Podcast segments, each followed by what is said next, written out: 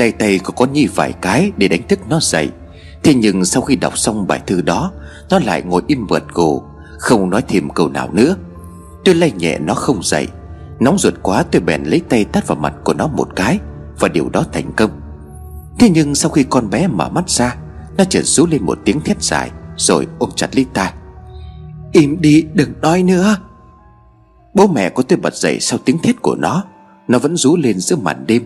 Và ôm lấy đầu rồi lắc. Im đi im đi. Mày làm gì em thế hả? Bố tôi liền quát lớn. Con có làm gì đâu. Nó tự ngồi đấy rồi nói linh tinh thế mà. Mẹ tôi nhảy xuống giường ngồi bên cạnh xoa lưng cho con bé, Đồng thời cầm lấy tay của nó định cậy cửa ra. Thế nhưng con bé vẫn ôm chặt lấy tay của mình như vậy, Và nó bắt đầu khóc miếu máu. Im đi mà. Sao thế hả con? Gặp ác mộng hả? Không sao rồi, có mẹ ở đây, không sao rồi. Con Nhi vẫn chẳng chịu buông tay, Dường như nó còn chẳng nghe thấy tiếng của mẹ tôi nói. Thế rồi nó đứng bật dậy, Chạy vụt sang căn phòng ngủ cũ của tôi và nó. Mẹ tôi với tôi cũng đứng bật dậy chạy theo. Mắt của nó long lên sòng sọc, Nó vừa lấy chiếc bút chỉ màu trên bàn học của nó. Nó giơ cao chiếc bút chỉ lên và đâm thẳng vào tai. Mẹ tôi liền rú lên, Con ơi! Rồi giữ chặt lấy tay phải của nó không cho nó đầm thêm nữa. Máu từ tay của nó chảy ra dòng dòng Tôi chỉ biết giữ chặt lấy nó trong sự kinh ngạc tột độ. Con em lầm lì của tôi thường ngày, Sao lại trở nên cuồng dại như vậy? Bố tôi chạy sồng sộc từ bên phòng ghi sang xem có chuyện gì. Nó gục xuống khóc lóc. Lúc này ánh mắt của nó đã trở nên tê dại hơn lúc trước. Nó bảo với mẹ tôi, Mẹ ơi, bảo họ im đi, Con không muốn nghe nữa. Mẹ tôi cũng bật khóc sụt sùi, Rồi chạy thẳng lên tầng 3 lấy bông bằng xuống. Bố tôi vội vạch tay của nó ra xem. Mặt của ông hốt hoảng lắm. Tôi bất chợt thấy thương em vô cùng, Bèn xoay lưng cho nó rồi an ủi. Không sao đâu, em đừng làm thế nữa. Không muốn nghe đâu. Nó vẫn tiếp tục. Ai nói cơ? Nó ngước mắt lên đầy sợ sệt Rồi chỉ tay xuống tầng 1 Lại một cơn lạnh lẽo chảy dọc tấm lưng của tôi. Bố tôi cũng nhìn theo tay của nó rồi còng mày lại. Tôi nghĩ là ông hiểu lý do. Hay là đoàn người hôm lâu tôi đã gặp trong lúc bị bóng đè. Mẹ tôi đi xuống, Vừa băng chặt tay của con Nhi lại vừa khóc. Bố tôi vội đi ra chỗ khác Chỉ kịp nói một câu. Mai để nó đi viện kiểm tra. Mẹ tôi khóc tấm tức như vậy, Khiến tôi cứ lúng túng không biết làm sao. Bằng xong bà mới lôi từ sau lưng ra một vật gì đó nhỏ nhỏ, Bà mang từ trên gác xuống. Đó chính là một chiếc đài chạy pin. Mẹ tôi bật nó lên rồi vỗ vỗ nhẹ. Cái đài trông khá cũ. Nhưng hình như nó vẫn còn chạy tốt. Mẹ tôi vừa vận đài vừa nói như phân trần hành động kỳ lạ của mình. Cây đài này mẹ mua cho bà ngoại để nghe mỗi khi đi ngủ. Hôm trước bà đưa lại cho mẹ, Trong này toàn là kinh Phật thôi. Nghe cho nó yên bình, tránh mai chiêu quỷ dẫn. Nói rồi bà bật bài đầu tiên, Vặn volume lớn. Tiếng tụng kinh vang ra đều đều. Nghe được tầm ba câu Còn nhìn nó lại hét lớn. Mẹ tắt đi. Mẹ thốt hoảng tắt chiếc đài đi. Rồi quay sang con bé hỏi, Sao thế con? Từng nghĩ chắc là nó bị đau tai Cho nên là không thích nghe chăng? Thế nhưng không phải, Con bé quay sang mẹ tôi, Mắt đầy ứ nước, Rồi nói trong tiếng miếu máu, Họ hát cái này suốt ngày Còn bảo con đi với họ. Mẹ tôi thẳng thốt, Trời ơi, trời thương xót con với Đến kinh Phật con bị đùa dẫn đến như vậy Thì chúng con biết bấu víu vào đâu. Đêm hôm ấy cả nhà tôi gần như thức trắng Với nỗi niềm riêng. Chỉ có con Nhi là ngủ tiếp đi, Với cái tay bịt bông trắng xóa. Mẹ tôi cứ khóc cả đêm bên phòng, Ngồi xoay lưng cho cách Nhi ngủ. Tôi nghĩ nếu còn ở Hà Nội, Chắc mẹ tôi sẽ đưa cho nó đi viện ngay lúc nãy. Nhưng mà bây giờ ra ngoài còn khó. Bố tôi mất dạng ở trên tầng 3 Chắc là ông đang hút thuốc uống rượu ở trên đó. Tôi biết thói quen của ông mỗi khi buồn. Sáng sớm ngày hôm sau, Tôi nghe tiếng tủ quần áo mà loạch xoạch. Tôi mở mắt ra, Hóa ra là tôi đã ngủ thiếp đi một lúc. Tôi thấy bóng dáng của mẹ đang cho quần áo vào trong một chiếc vali lớn. Bố tôi đứng chân chân ở giữa cửa. Cô làm gì thế? Bố tôi nói với mẹ, Tôi phải dắt các con đi khỏi đây, Tôi không chịu được nữa rồi. Làm gì còn chỗ nào mà đi? Cô định đi đâu? Tôi thả đi ăn xin còn hơn là sống ở đây. Chẳng nhẽ anh định chứng kiến nó chết trước mặt của anh, Thì anh mới hài lòng hay sao? Cô nghĩ là cứ đi sẽ thoát hết tất cả sao? Cô không thấy là tôi đã gắng hết sức Để nuôi sống cái gia đình này tiếp sao? Đúng, ít ra là tôi còn ngủ được mỗi đêm. Còn anh Anh chỉ một mực giam chúng tôi ở trong cái làng này, Để chúng tôi chết dần chết mòn. Vậy hóa ra là cô ám chỉ tôi hại cái gia đình này ư? Bố tôi gạt lên từng chữ, Mẹ tôi đứng bật dậy rồi nói, Đúng, tôi sai lầm, Tôi sai lầm đi mới lấy anh. Bố tôi im bặt, Mặt của ông đỏ gay, Ông quay lưng bỏ đi rồi nói, Được rồi, Các người muốn làm gì thì làm. Mẹ tôi im lặng rồi sắp tiếp quần áo vào trong vali, Bà nói với tôi, Hoài thu đổ đi con. Mẹ mẹ đừng làm thế, Mẹ đừng trách bố. Mày xem em mày có còn là người nữa không? Đừng để cho mẹ phải nói nhiều, Thu đồ sau đó đi học. Tôi đánh mắt sang tấm rèm ở phía cuối căn phòng. Tấm rèm nổi lên, Con em tôi đang ngồi co giò ở sau rèm. Tôi không dám trái lời của mẹ. Tôi đành đi vơ đống đồng phục, Phải bộ đồ đi chơi đơn giản Để chuẩn bị sắp xếp vào trong vali. Ba mẹ con tôi dìu dắt nhau đi trên con đường làng đứt nẻ Mặt trời vừa ló lên những tia nắng đầu tiên Bây giờ mới là 6 giờ hơn chứ mấy. Mẹ tôi dắt con Nhi đi đằng trước, Tôi kéo chiếc vali đằng sau. Vậy còn bố tôi thì sao? Từ bây giờ tôi có được gặp bố nữa hay không? Mắt của tôi cứ trở nên cay xẻ Tôi có thể ngờ sau bao nhiêu năm Gia đình tôi lại thành ra như vậy. Bất chợt tôi nghe tiếng cười khanh khách phát ra từ phía sau lưng, Tôi lại dùng mình quay lại. Trên nền đất vàng có một bóng dáng gì đó giống như con người. Người đó bò trên mặt đất với một tư thế quái dị Trên tay bắt chéo Dâu tóc mọc giặt che hết cả gương mặt. Người đó rít lên những chàng cười rồi từ từ đứng dậy, Tay chân vẫn xoắn cả vào nhau. Người đó lập cập tiến về phía mẹ con của tôi, Vừa cười vừa nói, Đường về nhà xoắn hết vào nhau, Đường về nhà mất rồi, Không biết không biết. Nói xong rồi người đó lại khóc, Không biết thật mà. Tôi gây người bèn nhanh chân đi tiếp. Mẹ tôi cũng nhanh chóng bảo tôi đừng để ý Mà hãy tiếp tục đi. Tự nhiên tôi bị giữ lại bởi một lực kéo. Tôi quay đầu lại, Người đàn ông đó đang ngồi chiếc vali của tôi từ lúc nào. Tay nắm chặt vào cần kéo, Còn chân tôi gỉ xuống đất. Tôi hét toáng lên theo phản xạ. Tôi vẫn không nhìn rõ mặt của ông ta, Nhưng vì quá sợ tôi buông chiếc cần kéo. Chiếc vali úp sụp xuống mặt đất. Người đàn ông mỏi dở rít lên những chàng cười giòn tan, Rồi bất ngờ chỉ tay vào tôi rồi nói, Là mày đấy. Rồi ông lại cười. Tôi sợ quá Chẳng biết lấy lại chiếc vali đang nằm gần ông ta như thế nào cả. Bất chợt từ ngã ba trước mặt Một người phụ nữ chồng phúc pháp đi ra Chắc bà ta đi làm sớm. Ờ chào chị Nhung Sáng ra ba mẹ con đi đâu vậy? Du lịch cơ à? Mẹ tôi cười bằng một nụ cười nhăn nhúm hết cả lại. Không chị ạ à, Em đi công tác một chút dẫn theo các con. Tôi cũng chào bà ta. Thằng điên đến nó lại làm gì ba mẹ con hả? Bà ta ngó về phía sau. Xem nhé Nói rồi bà ta liền cười. Để em đuổi nó đi cho, Chả hiểu sống thế nào mà vẫn chưa có chết. Đoạn bà ta tiến lại gần người đàn ông bị điên. Bà ta túm lấy vạt áo phía sau Trùng ngược lên đầu rồi lại tiến gần hắn ta. Bà ta liền thét lớn. Sao mà chưa chỉ cho tao đường về nhà thế hả? Hắn ta rú lên để sợ hãi rồi bỏ chạy mất. Dáng chạy lật đật quái dị của hắn mấp mô trên con đường làng, Rồi dần dần tắt bóng. Tôi biết bà ta vừa mô phỏng cái gì. Bà ta vừa đóng giả kẻ hỏi đường. Mẹ tôi rú rít cảm ơn bà. Thế rồi mẹ tôi hối hả dắt cây nhi đi theo. Đi được một đoạn tôi mới cất tiếng hỏi. Mẹ ơi, là ai đấy hả? Bị điên hả mẹ? Mẹ tôi liền gật đầu. Tự nhiên điên thôi hả mẹ? Nghe đầu nói là ông ta nhìn vào mắt cái kẻ hỏi đường, Xong là về bị như vậy. Gặp đến lần thứ hai mới bị. Về từ lúc còn trẻ lắm, Hơn 20 mà bây giờ 40 rồi đấy. Tôi nuốt nước bọt để tiếp nhận thông tin vừa rồi.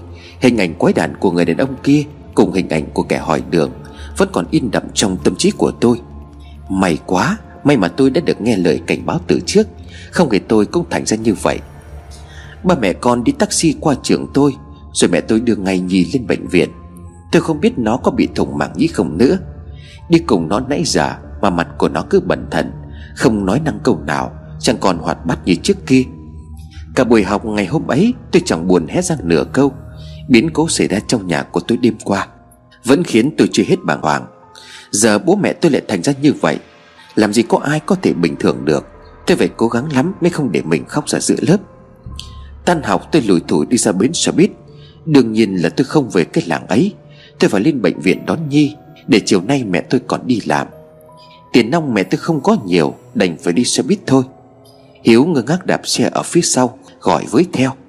Ây, đi đâu đấy? Về nào? Đấy, tôi quyền khuấy mất Là hôm nào cũng hẹn Hiếu để về cùng Tôi nhìn Hiếu bằng ánh mắt vô thần. Tớ có việc tôi không về với cậu được đâu. Cậu về đi. Này, đi đâu nữa? Không cẩn thận lại về muộn thì sao? Hiếu liền hỏi. Không, chắc là tớ không về đấy nữa đâu. Hiếu mà to mắt ra chiều ngạc nhiên. Miệng cậu ta mấp máy định hỏi gì đó. Nhưng đúng lúc ấy chiếc xe buýt của tôi cần chờ tới. Tôi vẫy chào Hiếu rồi leo lên thẳng chiếc xe ngồi. Chẳng kịp nghe cậu ta nói gì. Lên đến Việt, Con Nhi đã được các bác sĩ khử trùng. Bằng bó xong xuôi, Rất may là nó không bị rách mảng nhĩ. Vết đâm của nó trượt sâu vào thành tai. Nhưng mày vẫn chưa chạm đến mảng nhĩ, Chỉ còn 2mm nữa thôi là tới. Nghe mẹ tôi bảo như vậy, Mẹ cho tiền, Tìm cái nhà nghỉ nào gần đây, Rồi mẹ con mình ở tạm vài hôm. Mẹ sẽ đi tìm phòng trọ tạm thời như thế đã. Tôi dẫn Nhi vào trong một nhà nghỉ gần bệnh viện để nghỉ ngơi. Lúc đó mẹ tôi mới an tâm phóng xe đi làm. Hai chị em ở trong phòng nghỉ chẳng biết nói gì với nhau. Tôi bật tivi lên để xem, Để cho khuây khỏa đầu óc. Còn con Nhi nó lại lục tung vali để tìm đồ đạc gì đó. Một lúc sau nó lại lôi giấy với bút màu ra để tô vẽ. Tôi đành kệ nó. Đến buổi chiều, tôi vừa ngủ một giấc ngủ chưa ngắn, Bèn ngồi dậy vươn vai. Tôi vừa mơ về gia đình tôi ngày trước, Cứ cuối tuần lại lên hồ gươm để ăn những que kem thật tuyệt. Mắt tôi ươn ướt từ lúc nào Cuối nằm cũng ướt đẫm. Tôi nhìn sang con Nhi May quá nó vẫn còn đang tô vẽ Chắc cũng được vài bức rồi Tôi liền gọi nó. Nhi ngủ một chút đi không có mệt em. Nó lắc đầu và tiếp tục vẽ. Tôi lại gần xem Nó đã vẽ được mấy bức tranh Có một bức lại thu hút sự chú ý của tôi. Một chàng cỏ xanh Xung quanh là núi Và ở giữa có một vật hình gì đó méo mó Hình như là cây giếng. Giống, giống quá Giống chỗ lần trước Hiếu đã đưa tôi tới. Tôi lay vai của Nhi rồi hỏi Ây sao em biết chỗ này? A Duy hát cho em nghe đó Còn dẫn em tới nữa. Nó nói nhỏ A Duy là ai? Bạn chị ạ à, sao Sao hỏi em? Nó liền gắt lớn Tôi tròn mắt ngạc nhiên. Bạn tao hồi nào? Tôi lại gắt lại Chị ấy bảo thế Chị ấy là bạn thân của chị mà Nhưng mà chị ấy buồn lắm vì chị quên mất chị ấy rồi. Chị hư thế. Nó vẫn cắm cúi để vẽ, Nói bằng giọng lành lành. Tôi chợt nhớ ra bài thư đêm hôm qua nó đọc được. Bài thư ấy rất giống với bài tôi đã nghe thấy trong tiềm thức hôm nào. Tôi quay sang hỏi nó, Sao em thuộc được cái bài gì mà mặt trời đứng bóng? Con bé này vốn rất kém học thuộc, Tôi biết mà. Hiếm khi nó học thuộc được cái gì. Nó quay lên nhìn tôi cười khúc khích. Nghe thấy tiếng cười của nó như vậy, tôi lại câu mày. Mày cười cái gì? Trả lời đi. Nó cúi xuống vẽ tiếp rồi nói Chị ấy hát mà, em quên rồi. Để tối nay em hỏi chị ấy cho. Chị nào? Mày gặp lúc nào? Tối nào chị ấy chẳng tới tìm em. Nhưng mà bây giờ mình ra đây rồi, Không biết chị ấy có đến không nhỉ? Nghe nó nói như vậy, tôi lại sợn hết cả gai ốc. Dường như trẻ con đứa nào cũng có một người bạn tưởng tượng. Tôi lại vặn hỏi tiếp. Hôm qua nó nói gì là mày điên thế hả? Nhi nó liền nói. Không phải chị ấy. Nói xong nó vẽ những nét màu cuối cùng cho bức tranh đang vẽ giả. Tôi mới nhòm xuống, Bức tranh đó vẽ toàn người. Một đám người đen xì mặc quần áo xanh đỏ. Ghê quá tôi bèn quay mặt đi. Dường như Nhi truyền tải tất cả những gì nó nghĩ. Nó nhìn thông qua những bức tranh.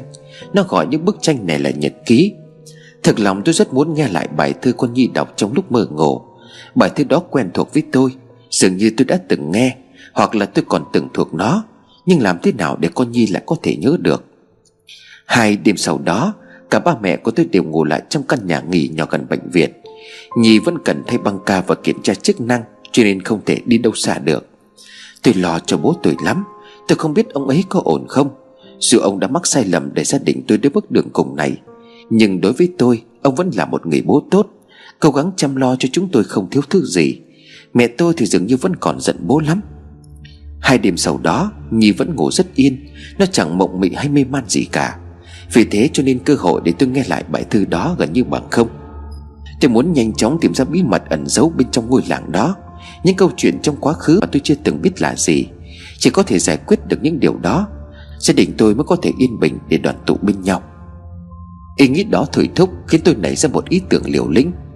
Chiều hôm sau tan học, Tôi xin ghé về qua nhà cái thư để ngủ Tôi mượn máy tính của nó để kiểm tra trên mạng. Cách gọi hồn người chết. Tôi ở chơi với Thư đến 4 giờ thì về. Sáng nay tôi nhịn ăn sáng, Để dành tiền mua sắm một chút đồ, Dựa theo hướng dẫn trên mạng. Tôi mong là nó có hiệu quả. Đêm hôm đó đợi mẹ và em tôi ngủ sâu, Tôi mới lò dò thức dậy. Tôi căn đúng 12 giờ kém. Tay của tôi run lẩy bẩy trong bóng đêm. Có lẽ tôi đang rất sợ hãi, Nhưng vì gia đình tôi nguyện làm tất cả. Tôi lôi giấy bút ra và một cây nến, Bó diêm vào túi muối. Thấy tôi lệch xoạch mẹ tôi nhỏm dậy rồi hỏi gì vậy Hoài? À con soạn thêm một ít đồ mai đi học với, đi vệ sinh. Tôi chống chế nói. Mẹ tôi lại tiếp tục nằm xuống để ngủ. Cả căn phòng tối om im lìm. Tôi khẽ khàng đi vào trong nhà vệ sinh. Đợi đồng hồ điểm 12 giờ kém một phút, Quẹt qua diêm lên tôi ngồi thắp ngọn nến. Tôi đã đọc bài đó rất kỹ. Tôi không bật đèn nhà vệ sinh. Ánh nến leo lét chiếu rọi mọi vật trong màu đen đập nhoạng tối. Tôi quay thẳng nhìn vào chiếc gương mà đục trong nhà vệ sinh. Tôi để giấy và bút trên bệ bồn cầu. Đoạn tôi hít một hơi thật sâu, Bắt đầu cất giọng. Khuôn mặt của tôi ở trong gương sám quét Quầng mắt thâm quầng vì thiếu ngủ. Tôi liền đọc. A Di, nếu có thể nghe thấy, Xin hãy về đây, nhận lời thỉnh cầu. Tôi cứ lầm rầm đọc như vậy, Nhìn bóng của mình phản chiếu trong chiếc gương ở trước mặt. Trong đầu của tôi thầm cầu nguyện, Mình không phải gọi thứ gì đó không sạch sẽ ở đây. Tay phải của tôi cầm nến run lên bẩn bật. Tôi đếm 1, 2, 3 Cho đến khi tôi đọc đủ 49 lần. Bất chợt một cơn gió lạnh từ đâu thổi đến Làm tắt cây nến đang nằm trên tay của tôi. Tôi dùng mình có thứ gì đó đang đến. Tôi nắm chặt mắt lại Miệng nói trong run rẩy. A Di Nếu em nghe thấy Xin em hãy chỉ cho chị cái bài thư đó. Đằng sau lưng của tôi lạnh toát Nhưng có một luồng khí lạnh vừa sộc vào trong phòng. Nhiệt độ trong phòng phải giảm xuống tới 5 độ. Tôi hé hé mắt nhìn vào tấm gương. Từ từ dần dần Một bóng đen chậm rãi xuất hiện. Tôi nhìn thấy rõ ràng trong tấm gương. Bóng một bé gái tầm 5-6 tuổi, Mặc một chiếc quần cộc màu cam, Đang lướt chậm chậm qua cửa nhà vệ sinh. Nhìn hình ảnh đó tôi cảm thấy không có chút gì xa lạ. Dường như quả thật tôi đã từng gặp con bé ở đâu đó rồi. Tuy nhiên nỗi sợ hãi lấn át đi tất cả, Tôi nhắm chặt mắt lại. Chỉ sợ linh hồn đó tiến lại phía tôi. Hai phút sau một giọng nói liền cất lên. Là giọng của con Nhi. Lần này nó hát, Tiếng hát của nó vang vọng rất rõ trong màn đêm. Này bạn tôi ơi, Mặt trời đứng bóng, Ngọn sóng xô ngang. Tôi luống cuống với lấy giấy bút để sẵn trên bệ, Để lên tường mà chấp lại bài hát, Được đọc cho tôi một cách không hề bình thường. Lúc ấy hãy sang cuối làng hạ thổ, Ngọn núi bia mộ, Dòng nước uốn quanh, Bãi cỏ màu xanh dưới bóng thiên ngà. Nhìn sang bên trái, Bụi cây tài tái Bước năm bước sang, Sau đó thẳng hàng, Tiến lên tám bước. Trích sang phía trước, Bên phải chứ đâu, Hòn đá mưa ngâu Chính là chỗ đứng. Dưới cây cá trứng, Đi hai vòng năm, Sau đó chăm chăm đào gốc rễ đấy. Rồi cậu sẽ thấy Tờ giấy gấp năm, Chính là chỗ nằm của hòm kho báu. Tay của tôi run rẩy nhưng tôi chép không sót một chữ nào. Tiếng hát đó có một câu khó nghe nhưng mà tôi vẫn cố chấp cho bằng được. Sau bài hát đó, tiếng con nhi im bặt. Tôi vớ lấy túi muối đặt ở đó Giải một vòng xung quanh mình. Tôi chắp tay run rẩy nói, Cảm ơn a di, Nếu không còn chi xin mời hãy đi. Tôi lặp lại ba lần. Con gió mạnh vừa nãy lại thổi thốc lên lạnh lẽo, Hình như là nó đã đi. Cảm giác không khí đã trở nên ấm áp hơn. Tôi mới vội vã bật đèn nhà vệ sinh, Rồi quỳ sụp xuống sàn nhà.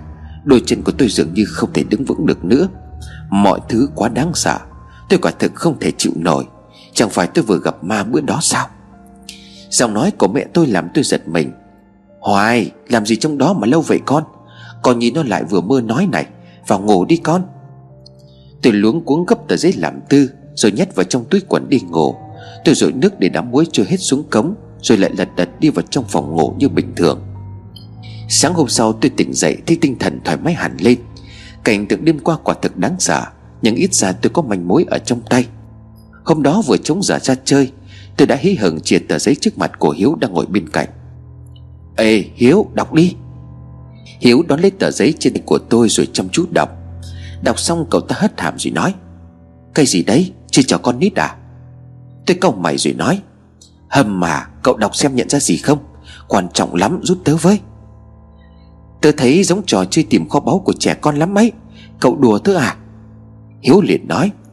Tôi không rõ nữa nhưng mà cậu đọc có gì quen không? Hiếu trầm ngâm. Sao cậu biết nó có liên quan đến làng mình? Hiếu chỉ tay vào mấy dòng đầu tiên của bài thơ. Sao cậu biết ngọn núi sau làng tên là núi bia mộ? Tôi tròn mắt. Thật thế hả? Liên quan đến làng thù hà thật à? Núi bia mộ á? Ừ Ngọn núi sau làng mình tên là núi bia mộ. Lần trước tới chả bảo cậu, Nếu mà biết tên cậu chẳng dám đi con gì.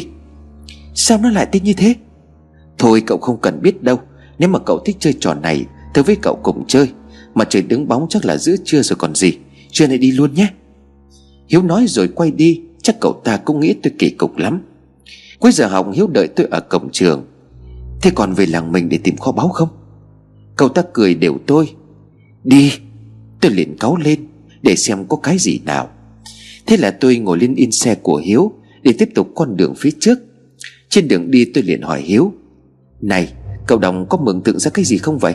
Tôi đọc tôi chả hiểu cái gì cả, Toàn địa điểm nghe như là không có thật vậy. Cậu thì biết cái gì? Tôi nghe đầu như Hiếu đang cười mềm. Bóng lưng của cậu vững chãi trước mặt của tôi. Tôi véo vào lưng của Hiếu một cái thật đau điếng, Khiến người của cậu dãy nảy cả lên, Miệng của cậu nói. Sao cậu nói y như bố mẹ tớ vậy? Rồi sau đó Hiếu bắt đầu huyên thuyên về ngọn núi sau làng. Đọc bài thơ, Tôi cũng chỉ hình dung ra na ná mà thôi. Tôi biết ngọn núi đó, Cả đỉnh thiên ngà nữa. Nhưng mà vẫn không hiểu ngọn sóng xô ngang là gì. Vì ở đây không hề có biển nhé, Cậu biết rồi mà. Tôi im lặng Gió ban trưa cứ hiu hiu thổi Tôi bất chợt cảm thấy thanh thản hơn. Dường như tôi có một lối thoát. Hiếu nói xong, tôi ẩm ừ vươn vai sảng khoái. Ờ may mà có cậu. Đến nơi chúng tôi xuống xe dắt bộ vào trong con làng. Tôi đang dần bước tới hơn sự thật. Tôi có cảm giác như là A Di muốn nhắn nhủ tôi điều gì đó thông qua bài thơ này. Chúng tôi đi thẳng ra sau làng, Tới ngọn núi đó như lần trước. Bây giờ là tầm 12 rưỡi hơn một chút, Mà trời cũng đã chiếu trên đỉnh đầu. Thực sự may vì hôm nay có nắng. Bây giờ là mùa đông, Đâu phải ngày nào chỉ cũng có nắng. Nếu lại dựng xe cạnh một phiến đá Lần này vắng vẻ tới mức có thể vứt xe ở đây cũng chẳng có ai lấy. Hiếu bảo tôi đưa tờ giấy cho cậu. Đứng ngầm một lúc Hiếu mới nói, Tôi nghĩ là bài cỏ màu xanh Là ở phía trang cỏ trong kia, Vì ở trong đó mới có cây trứng cá thôi, Nhiều lắm, Nhưng mà bây giờ là đông không có quả thôi. Tôi gật đầu rồi nói, Cậu dẫn đường đi. Chúng tôi lại men theo vết nứt cũ Để đi vào trong chẳng cỏ ở phía trong. Không khí bên trong hang động lạnh toát Cảnh vật vẫn nằm im lìm ở đó như lần trước tôi đến. Hiếu cầm tờ giấy soi soi, Đọc đọc rồi ngẩng đầu lên trời, Hướng về ngọn núi chúng tôi vừa đi xuyên qua. Đoạn cậu ta vẫy tôi lại gần. Đây này, lại đây nhanh lên. Tôi đứng cạnh Hiếu, Nhìn ra hướng tay của cậu chỉ Hiếu chỉ vào một mòm đá giải tít ở phía trên đỉnh núi, Ngọn đá vươn dài, khá to và vững chãi. Đây, cậu nhìn thấy không? Cái mỏm đá đó là đỉnh thiên ngà đấy. Thiên ngà là ngà voi á? Tôi liền hỏi Ừ cậu không thấy nó mọc dài như là cái ngà đó sao? Tôi gật gật đầu để ngô nghê, Công nhận trí tưởng tượng của người dân thật phong phú. Ngà voi mọc trên đỉnh núi, Gần với bầu trời, cho nên người ta gọi là đỉnh thiên ngà. Hiếu giải thích tiếp, Dưới bóng thiên ngà, Tức là dưới bóng của cái ngà đó, In xuống nền đất đúng không? Tôi liền hỏi, Hiếu gật đầu, Thế nhưng cậu cau mày Ờ nhưng mà giờ là giữa trưa Mọi thứ đều đứng bóng mà lấy đâu ra bóng của thiên ngà nhỉ? Nếu có thì cũng chỉ chiếu được một tí mỏm đá là cùng Chúng tôi đi loanh quanh khu vực ấy, Công nhận là chỉ có bóng tí mỏm đá phía sau chân núi. Tôi vò đầu bứt tóc, Sao lại khó thế nhỉ? Như thế tức là sao? Bất chợt thiếu vỗ tay cái đốc một cái. Ờ tôi quên đấy, Phía trước còn có một câu là ngọn sóng xô ngang đúng không? Tôi gật đầu. Thế bây giờ chúng ta phải đi tìm xem, Cái ngọn sóng xô ngang nó là cái gì đã chứ? Tôi nghĩ bài thư này Từng câu từng chữ đều có ý nghĩa chỉ dẫn. Mình không nên bỏ sót câu nào, Nếu không sẽ không tìm ra gì đâu. Chúng tôi quay trở lại ngọn núi ở phía trước, Thông qua con đường hầm nhỏ kia. Chúng tôi đứng chân trên chiếc ngọn núi bia mộ. Tôi lặng lẽ quan sát ngọn núi mà chẳng hiểu ra điều gì. Giờ đã là một giờ chiều. Tôi và Hiếu cứ loanh quanh ở đó mất một lúc Mà vẫn không hiểu sóng ở đây là gì, Hay là thác nước. Thế nhưng mà chỉ dẫn này có trước Khi dẫn tới chẳng cỏ ở phía trong. Vậy nên chắc chắn ngọn sóng ở đó ở phía ngoài này. Thế rồi đến tầm một rưỡi chiều, Một cơn gió thốc lên từ phía bên trên ngọn núi, Rồi thẳng vào chúng tôi. Những tán cây mọc rìa trên ngọn núi lay động trong gió. Tôi nhận ra một điều, Tôi vội vã kêu Hiếu. Ê! Tôi chỉ vào phía chân của ngọn núi. Bóng của những tán cây trải dài trên núi bắt đầu đổ dài. Những chiếc bóng uốn lượn mấp mô như là, Sóng kia! Hiếu thét lên, Hóa ra sóng là đây. Con sóng tạo bởi những tán cây Đang liếm dần mặt đất. Đúng là ngọn sóng xô ngang, Kéo từ đầu kia ngọn núi đến bên này ngọn núi. Vậy là vậy là câu thơ đó Định hình cho chúng ta về thời điểm. Hiếu đánh tay cái bốp ra chiều thích thú lắm. Thời điểm ban đầu là giữa trưa, Mặt trời đứng bóng, Đợi cho đến khi ngọn sóng xô ngang, Tức là trải qua trưa một chút, Giờ là một rưỡi hơn. Mặt trời đứng bóng ở giữa đỉnh núi, Qua trưa sẽ chuyển sang dần một bên ngọn núi. Khoảng thời gian có rõ bóng của cả hai bên ngọn núi chỉ trong chốc lát. Tầm khoảng quá trưa, Hiếu liền dục tôi, Mau lên. Nói rồi Hiếu và tôi vội vàng chạy vào phía bên tràng cỏ. Khi bước ra ngoài ánh sáng, Tôi vội vàng quay đầu lại nhìn về phía ngọn núi, Nơi có đỉnh thiên ngà. Lúc này bóng của chiếc ngà bằng đá đó đã hiện ra một một dưới chẳng cỏ. Tôi và Hiếu cùng đứng dưới bóng mỏm thiên ngà. Bài thơ bảo gì tiếp? Tôi liền hỏi. Nhìn sang bên trái Bụi cây tai tái, Bước năm bước sang. Hiếu nhìn vào tờ giấy rồi đọc tiếp. Tôi vội vàng nhìn sang bên trái. Thẳng cho chúng tôi đứng có một hàng cây bụi dài, Đang xếp thành hàng dọc. Tuy nhiên tôi để ý có một bụi cây, Có một màu xanh lá mạ, Đậm hơn những bụi cây bên cạnh một chút. Hơi chéo lên phía trên chúng tôi đứng một chút. Tôi liền gọi Hiếu.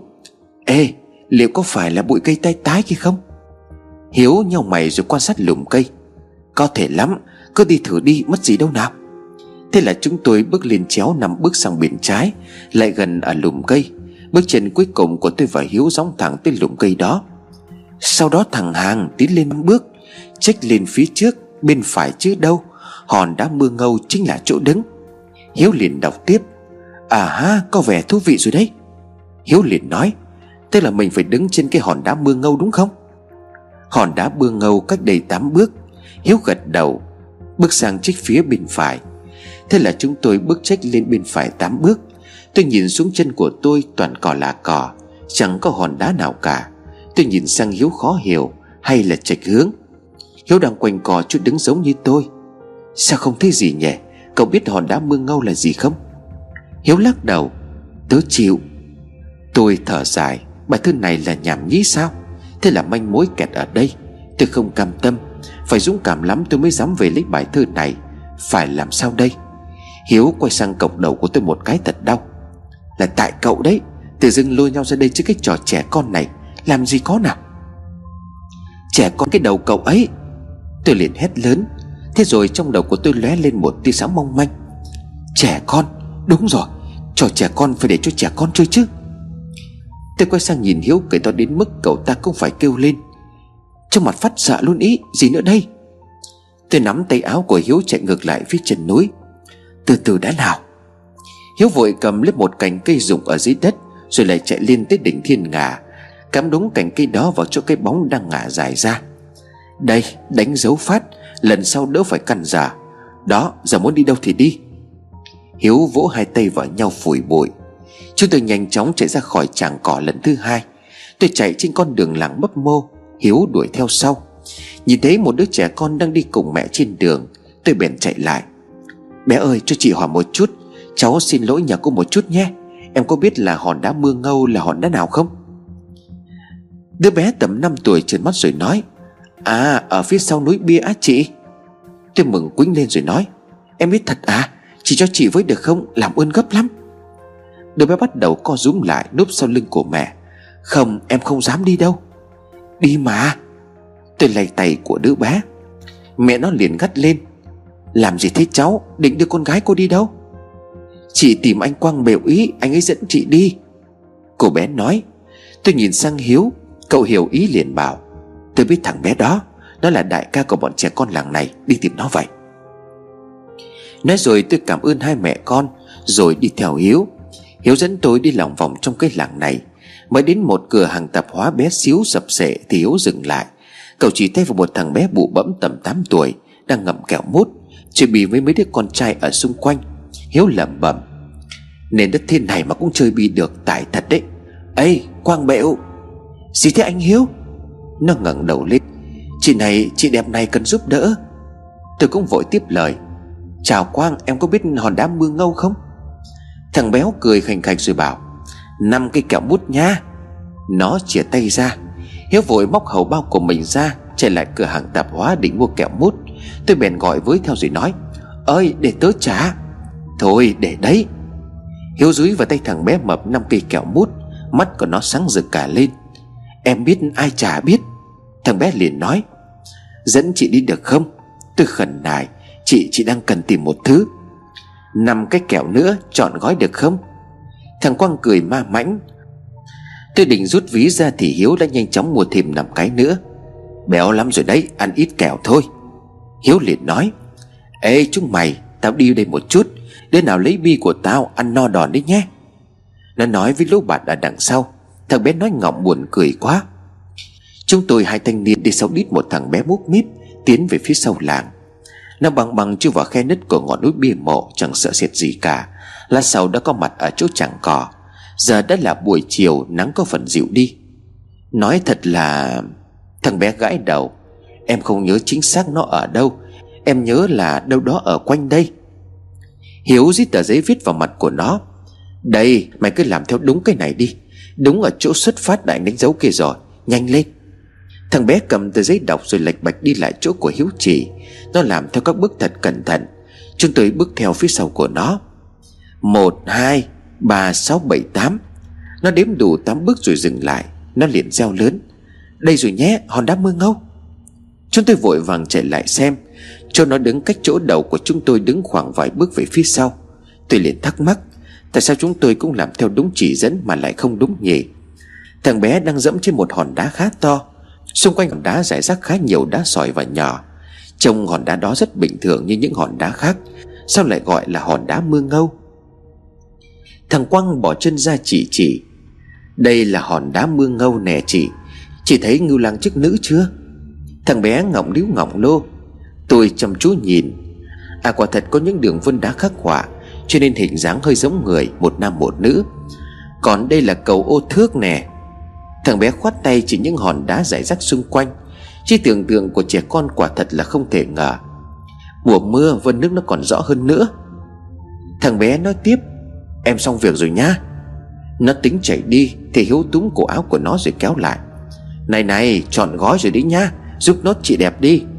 Ơ, Thằng bé dãy rủa, Bỏ em ra. Ngoan đi, anh khắc bút chỉ đẹp anh cho, Đi khoe với các bạn. Hiếu hứa hẹn. Lúc đó thằng bé mới phụng phịu nói Ờ được, anh nhớ nhá. Rồi nó cầm lấy tờ giấy đọc tướng cả lên. Dưới cây trứng cá đi hai vòng năm. Bên trái của chàng cỏ trông rất nhiều cây. Có cả một hàng cây trứng cá đang ở đó. Tán cây khẳng khiu lá, Không có quả. Không biết sẽ là cây nào có chôn lời chỉ dẫn. Thằng bé Quang đứng trên hòn đá mưa ngâu, Nhìn về phía rặng cây. Thế rồi nó phầm phầm tiến về phía cây trứng cá, Đứng thẳng với tầm tay của nó. Nói cách khác, Chiếc cây đó thẳng hàng với hòn đá mưa ngâu. Chắc đây này. Thằng bé liền nói. Thế rồi nó bắt đầu đi hai vòng rưỡi xung quanh chiếc cây. Nó dậm chân đứng lại Bên mé trái của cây trứng cá, Hơi chéo về phía sau. Đầy nhá hai vòng năm. Anh chị đào chỗ này lên là được này. Thế mừng rỡ cảm ơn thằng bé. Thế nhé, em về chơi tiếp đây. Ở lại lâu sợ lắm. Nó nói xong liền chạy vù đi. Hiếu lụm một hòn đá sắc lạnh ở dưới đất lên, Bắt đầu đào xuống chỗ thằng Quang Bệu vừa đứng. Tôi lặng lẽ quan sát, Mong là lần này tôi sẽ có câu trả lời. Hiếu đào nhanh một hố sâu Tầm khoảng 30cm xuống dưới Rễ cây dần lộ ra, Bất chợt tay cậu ta đập phải một vật cứng. À đây rồi. Tôi chạy lại gần để xem. Hiếu bới lên một hộp sữa ông thọ đã cũ, Bên thành khắc hai chữ H và T. Hiếu xoay hộp sữa ông thọ trên tay để xem xét. Cậu nghi ngờ rằng đây chỉ là rác, Thế nhưng Hiếu nhìn thấy hai vết đục ở trên nắp lọ. Đây là hộp sữa đặc được dùng hết rồi. Hiếu cầm lên lắc lắc, Bên trong nghe lạo xạo. Có cái gì đó ở trong này. Hiếu liền reo lên. Nói rồi cậu dùng lực để bóc nắp hộp ra. Một tờ giấy ngà vàng được gấp bé bé rơi ra ngoài. Tôi cảm thấy sự phấn khích dần dật lên huyết quản. Hiếu cũng quyết mở ra. Tôi cũng nhìn theo để xem bên trong viết gì. Tình bạn chúng ta Bất chấp ma quỷ. Vào một ngày nghỉ mình lại về đây. Hòn đá lai tây trên thành giếng cổ. Đánh dấu nỗi khổ Nhưng rất chân thành. Đẹp như bức tranh. Tình bạn hai đứa, Ký tên T. Tôi nhìn dòng chữ mà cảm thấy quen thuộc đến lạ thường. T là ai? Tôi nhìn Hiếu, Chúng tôi lại gần chiếc giếng cổ nằm ở giữa chẳng cỏ. Tôi và Hiếu đi lòng vòng quanh chiếc giếng cổ một lúc lâu. Miệng giếng sâu hun hút như muốn nuốt chừng bí mật. Hòn đá lai tây là hòn đá nào? Lời gợi ý cuối cùng này, Tôi hy vọng rõ ràng nhưng nó lại là một lời đánh đố tiếp. Không biết là hòm kho báu này quan trọng tới mức nào Mà lại được bảo mật nhiều lớp như vậy. Tôi sơ kỹ từng viên gạch mốc meo, Cho đến khi tôi nhìn thấy nó, Một hòn đá có hai màu, Một nửa màu xám rêu, Một nửa màu đỏ gạch đang nằm ở hàng thứ hai từ dưới lên trên. Tôi nhìn chăm chú kỹ vào nó, Bất chợt tôi liền reo lớn. Này Hiếu, hình như là đây. Hiếu chạy lại trước của tôi và nhìn vào chỗ tay tôi chỉ. Ở trên hòn gạch nửa đỏ nửa xám đó một vết khắc rất bé hình mũi tên chỉ xuống dưới. Đây chính là hòn đá lai tây, Nửa nọ nửa kia. Ý họ là vậy hả? Hiếu lẩm bẩm. Đào lên đi, ngay ở dưới. Đào lên xem nào. Tôi phấn khích reo lên. Hiếu lại lụm lấy hòn đá vừa nãy. Đào xuống nền đất thẳng viên gạch trên giếng. Cứ thế đào xuống dần. Lớp đất nhỏ được bới lên. Tay của Hiếu rắn chắc sáng xuống. Lưng áo ướt mồ hôi. Cuối cùng tiếng cọc tôi mong chờ nhất cũng đã vang lên. Bàn tay của Hiếu đã chạm phải một thứ gì đó. Hiếu khéo léo bới đất xung quanh vật đó Rồi từ từ moi nó lên. Nó chính là một chiếc hộp gỗ sơn mài. Khi nhìn thấy nó, tôi trượt choáng váng. Chiếc hộp này chắc hẳn tôi nhìn thấy nó rồi. Chiếc hộp được khóa bởi một chiếc khóa con con. Hiếu lấy một hòn đá đập mạnh vào chiếc khóa. Nó tung ra ngay lập tức. Hiếu mở chiếc hộp ra. Bên trong có hai lá thư đã ngả màu. Một bức tranh nhỏ và một chiếc khăn trắng có hai vệt máu dài. Thế này mà là kho báu á? Hiếu lắc đầu nói, Vừa nhìn thấy chiếc khăn, Vết sẹo nhỏ trong lòng bàn tay phải của tôi bỗng nhiên giật liên tục. Tôi đã có vết sẹo này từ lúc nào? Tôi không còn nhớ rõ. Nó đã đồng hành với tôi suốt 10 năm qua. Hiếu chăm chú đọc bức thư đầu tiên. Đọc xong cậu ta liền kêu, Này, thư ký tên là Hoài ở dưới. Cậu có đùa tới không thế? Hóa ra là cậu tự bày ra cái trò này hả? Tôi giật lấy bức thư trên tay của Hiếu rồi đọc. Nét chữ ngô nghề của trẻ con. Phía dưới là ký tên của Hoài. Hoài chính là tôi. Tôi cuống cuồng cầm lấy bức thư thứ hai để lên đọc. Cả hai lá thư đều ngắn gọn. Nét chữ này giống y hệt nét chữ của tờ giấy chúng tôi vừa tìm được Ở dưới gốc cây trứng cá. Nét chữ này đẹp và ngay ngắn hơn nét chữ của tôi. Thư liền viết, Hoài yêu quý, Hôm nay chúng mình ở đây để viết thư cho nhau. Đợi 10 năm sau đảo lên để đọc. Mình rất mong có ngày cùng cậu đào chiếc hố này lên trong tương lai. Mình chỉ muốn nói là mình rất quý cậu. Thật tốt vì có cậu là bạn thân của mình. Mình xin giữ lời thề, Chúng ta sẽ luôn ở bên cạnh nhau, Giúp đỡ nhau vượt qua mọi thứ. Lời thề này tôi cũng ghi lại trong thư của tôi. Luôn ở bên cạnh nhau, Giúp đỡ nhau vượt qua mọi thứ. Ký tên, Thương. Thương? Tên là Thương, Chứ không phải là Tuấn hay là Thành. Tê không phải là con trai, Đó là một cô bé. Tôi nhìn chằm chằm vào bức tranh nhỏ xinh, Với hai cô bé đang nắm chặt tay của nhau. Trong hộp gỗ sơn mài. Nhưng dòng ký ức mãnh liệt dội về trong tâm trí của tôi Tôi liền quỳ sụp xuống đất. Hoài Hoài ơi, đi chơi đi. Thương đứng từ dưới tầng một gọi vống lên. Ở đây. Hoài mong mắn xỏ chiếc giày xinh đẹp của mình vào, Rồi chạy xuống dưới. Mẹ của Hoài liền gọi với theo. Về sớm đi con. Vâng. Thương nắm lấy tay cổ Hoài rồi kéo đi. Đi mau lên, Chúng nó đang chơi cá sấu lên bờ rồi kia Hai cô bé chạy dưới ánh nắng trưa, Tới một đám trẻ con đang chạy lố nhố. Ê, cho bọn tao chơi với nào? Thương liền nói, Và hai đứa bé đã nhập cuộc. Ê, sao tay của cậu lại bị thương thế hả? Hoài nhìn kiểu tay chảy sức của Thương thì hỏi, Hai đứa bé đang ngồi bên thềm một căn nhà trong làng. Tớ không sao, tớ đánh nhau với thằng Long. Nó lại bắt nạt cậu nữa hả? Lại gọi cậu là hiu cao cổ sao? Hoài liền cáu lên, Không sao đâu, yên tâm. Cậu toàn bảo là không sao nhá, Lần tới nó còn bắt nạt cậu, bảo tớ. Cậu bé như là cái kẹo làm ăn gì? Thương cười Khoe mắt cô bé vẫn hơi ươn ướt, Thương cao hơn Hoài gần cái đầu. À tớ bảo này. Hoài nói, Rút từ trong ba lô đang đeo trên vai ra một cuộn vở ô ly. Từ bây giờ mình sẽ tâm sự với nhau qua cái này đi. Tớ thấy mấy chị lớn toàn làm thế thích lắm. Hoài liền nói, Thương gật đầu. Cô bé với lấy cuốn sổ viết nắn nót vào đó. Sổ tâm sự H và T Wow, chiếc của cậu đẹp thật đấy. Chứ tớ xấu lắm toàn bị mẹ đánh thôi. Hoài liền kêu lên.